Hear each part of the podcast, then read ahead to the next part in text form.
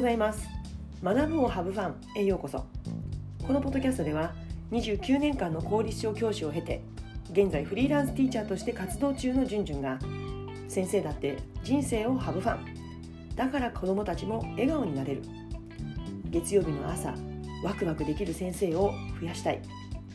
そんな思いのもと YouTube、ポッドキャストから情報を発信しています。皆さんおはようございます。今日は明日の教室を知ってますか？というテーマでお話しします。え明日の教室、まあ、今までにもね何度もこのポッドキャストや YouTube でも触れてはいるんですけれども簡単に言うと教師対象の勉強会です。皆さんご存知でしょうか、まあ、ご存知ならねこれから先の勉強会でお会いすることもあるかと思いますので、どうぞよろしくお願いします。えもしねご存知なかったらもうそれはとってももったいないので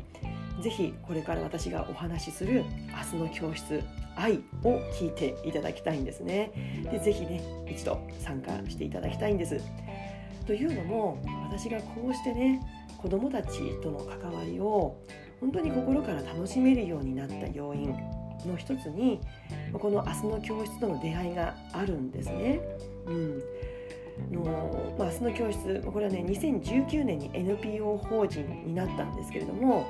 ね、明日の教室のコンセプトについてはね、まあ、もう今までも、何度もお話はしてるんですけれども、まあ、さらっと触れて、ね、初めての方もいらっしゃると思うので、まあ、さらっと触れて、まあ、今日はね私がこの回をおすすめするわけ特にね経験の浅い先生方に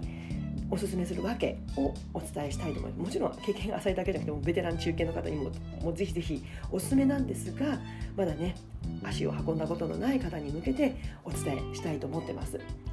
えー、明日の教室のコンセプトなんですけれども明日の教室ってこれググっていただくとホームページが出てくるんですがそのトップに書かれている2007年の4月14日が第1回の明日の教室スタートの日なんですけれども、まあ、その日にのの始まりの言葉っていうのがあるんですがそこに書かれているところからこう抜粋引用させていただきますね。えーとにかく明日どうしたらいいの？と不安な毎日を送っておられる若手教師のために、え未来の教師未来の教室教育について共に学びたい。と希望に燃える若手教師教師志望の学生のために。今日本の最先端で活躍されている方々をお招きします。この言葉は代表の京都の立命館小学校にお勤めの糸井進先生と事務局長の京都立花大学の教授である池田治先生が、えー、書かれた「始まりの言葉」ですそこから引用抜粋させていただきましたまあね若手教師教師志望の学生って書かれてるんですけれどももちろん先生方の思いは壮行だったんですが実際参加させていただいて私も当時、うん、40代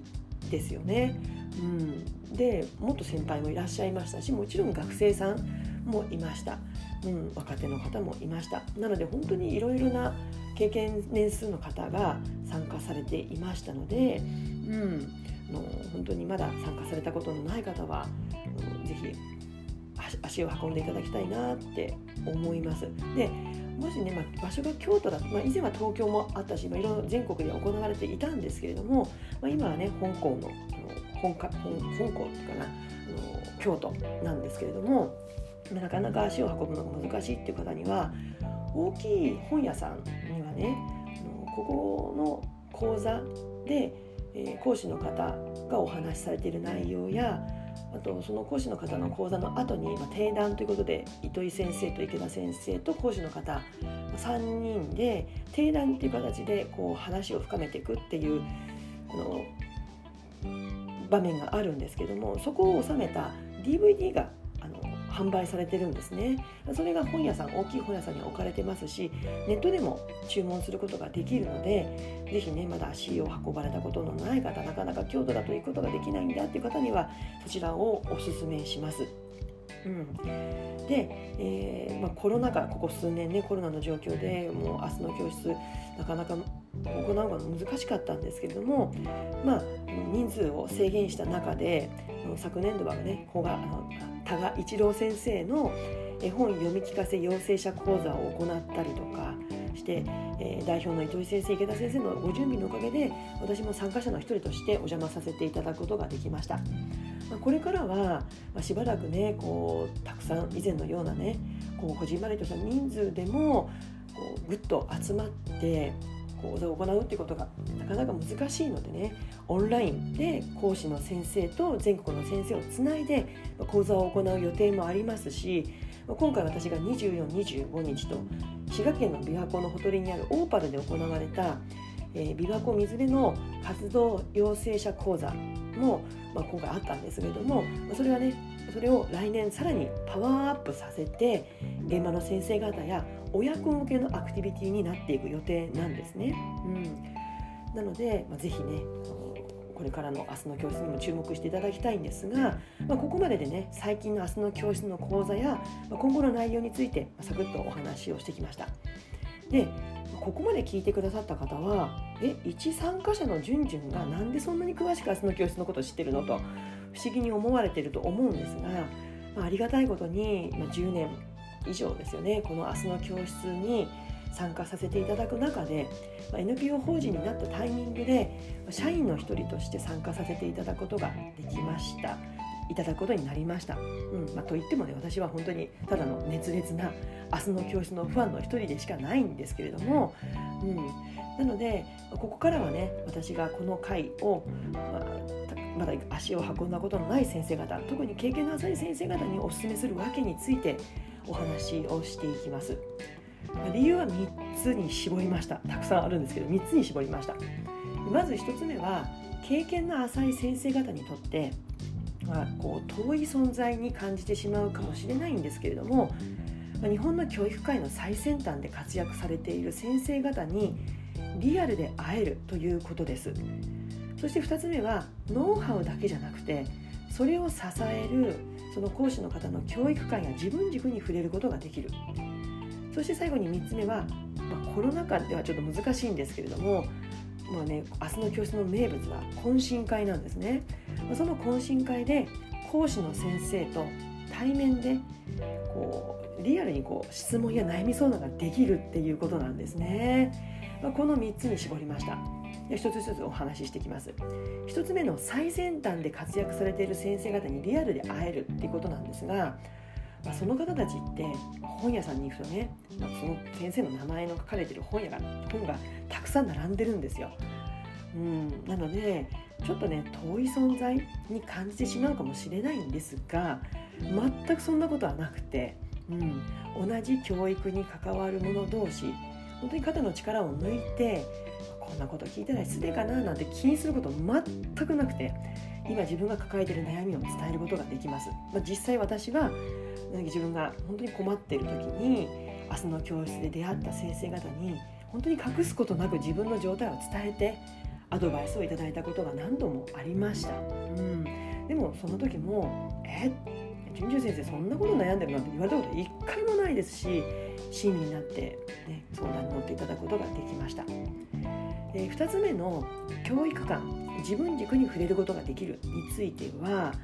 まあ、あの先ほどもお話したようにもちろん講座ですからね明日使える活かせるノウハウやっぱり若い先生経験が浅い先生って必要じゃないですか。私はもう40代でもそれを復習することであこれでいいんだなとかあこういうやり方があるんだっていうので、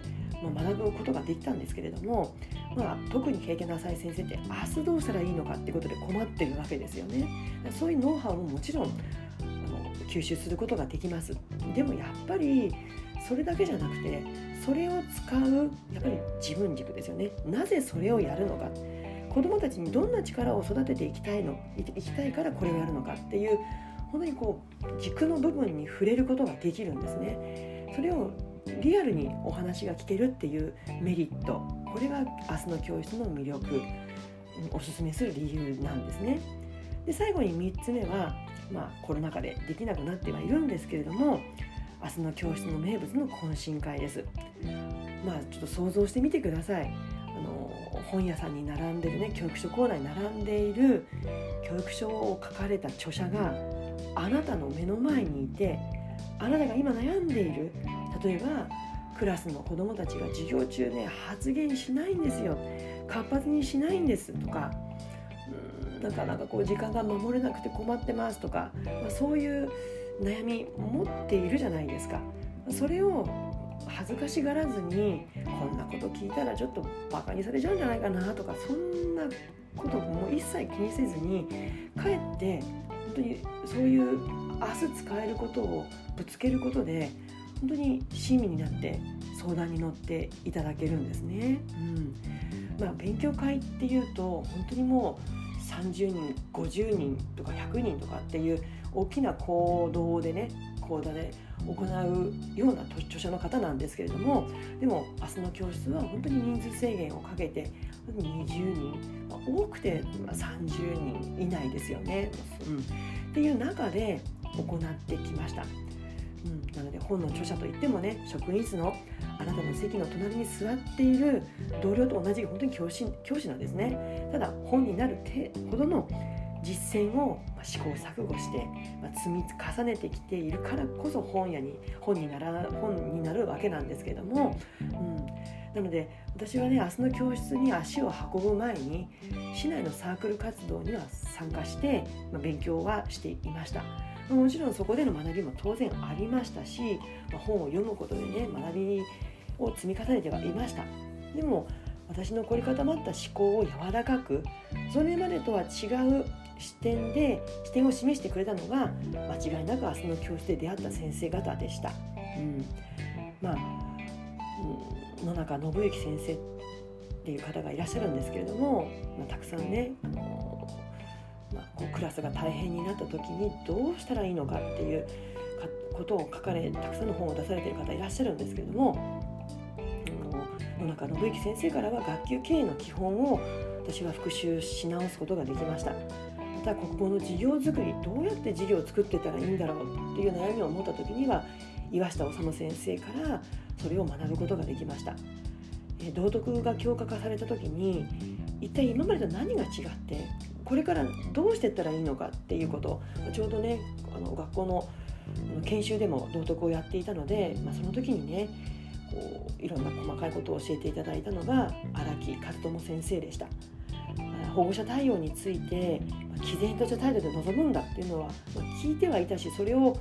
大切にはしていたんだけれどもでもどういったことなのかっていうことを具体的に教えてくださった星幸宏先生そして困っている子への関わり方について本当に親身になって相談に乗ってくださった鈴木恵子先生。今の私の学級経営の基本的なスタンスについていやそれでいいよって背中を押してくれたプロジェクトアドベンチャーを教えてくれた貝崎博先生、まあ、甲さんですね、ま、こういった方たちに出会うたびに、ま、芋づる式にこう読む本が増えてはいったんですけれども、ね、本当にこう人に出会い自分の思考に刺激をもらって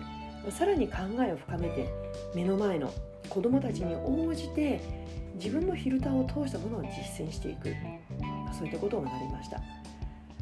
えー、糸井進先生からは本当に決して正解はないよ。本当に自分を豊かにして本当にこう薄紙を一枚一枚積み重ねるようにやっていくしかできないんだよっていうこと毎日明日こそはと教室に向かうことそれが大切だよっていうそんな姿勢を糸井先生のこう生き様ですよね、うん、から糸井先生から学ぶことができました。そしてまずは教師から熱中するものにはまって、まあ、それを教材化する面白さを本当に身をもって示してくださる池田先生との出会いが私の教師人生を豊かにしてくれましたししてくれています。まあ、若い先生方にとっては本当に明日の教室という学びの場はもうね明日の教室に生かせるノウハウも学ぶことができるんですでも私が今回今まで体験してきているのは明日の教室にも活かせるんだけどそれは未来につながっていくんですね決してすぐには結果は出なかったとしても必ずあなたの数ヶ月後数年後の教室に活かせるものがこの明日の教室には詰まっているんです。9月からのオンラインの講座は今まで以上にね参加しやすくなると思いますオンラインですから、うん、なのでぜひねそれを利用していただいて明日の教室ってこんなところなんだよっていうのを知っていただいた上で、まあ、いつかねきっとオフラインでの京都香港での明日の教室に参加していただいて懇親会にも参加していただけたらなと、ね、強くお勧めします。私がね今行っているサービス先生のためのパーソナルライフリーデザインに興味を持っていただけたら、えー、ぜひ LINE 公式でのお友達登録をお願いします。リンクは概要欄に貼っていますのでぜひそちらからお願いします。今日は明日の教室を知っていますかというテーマでお話をしました。それでは次回のポッドキャスト YouTube まで Let's have fun! バイバーイ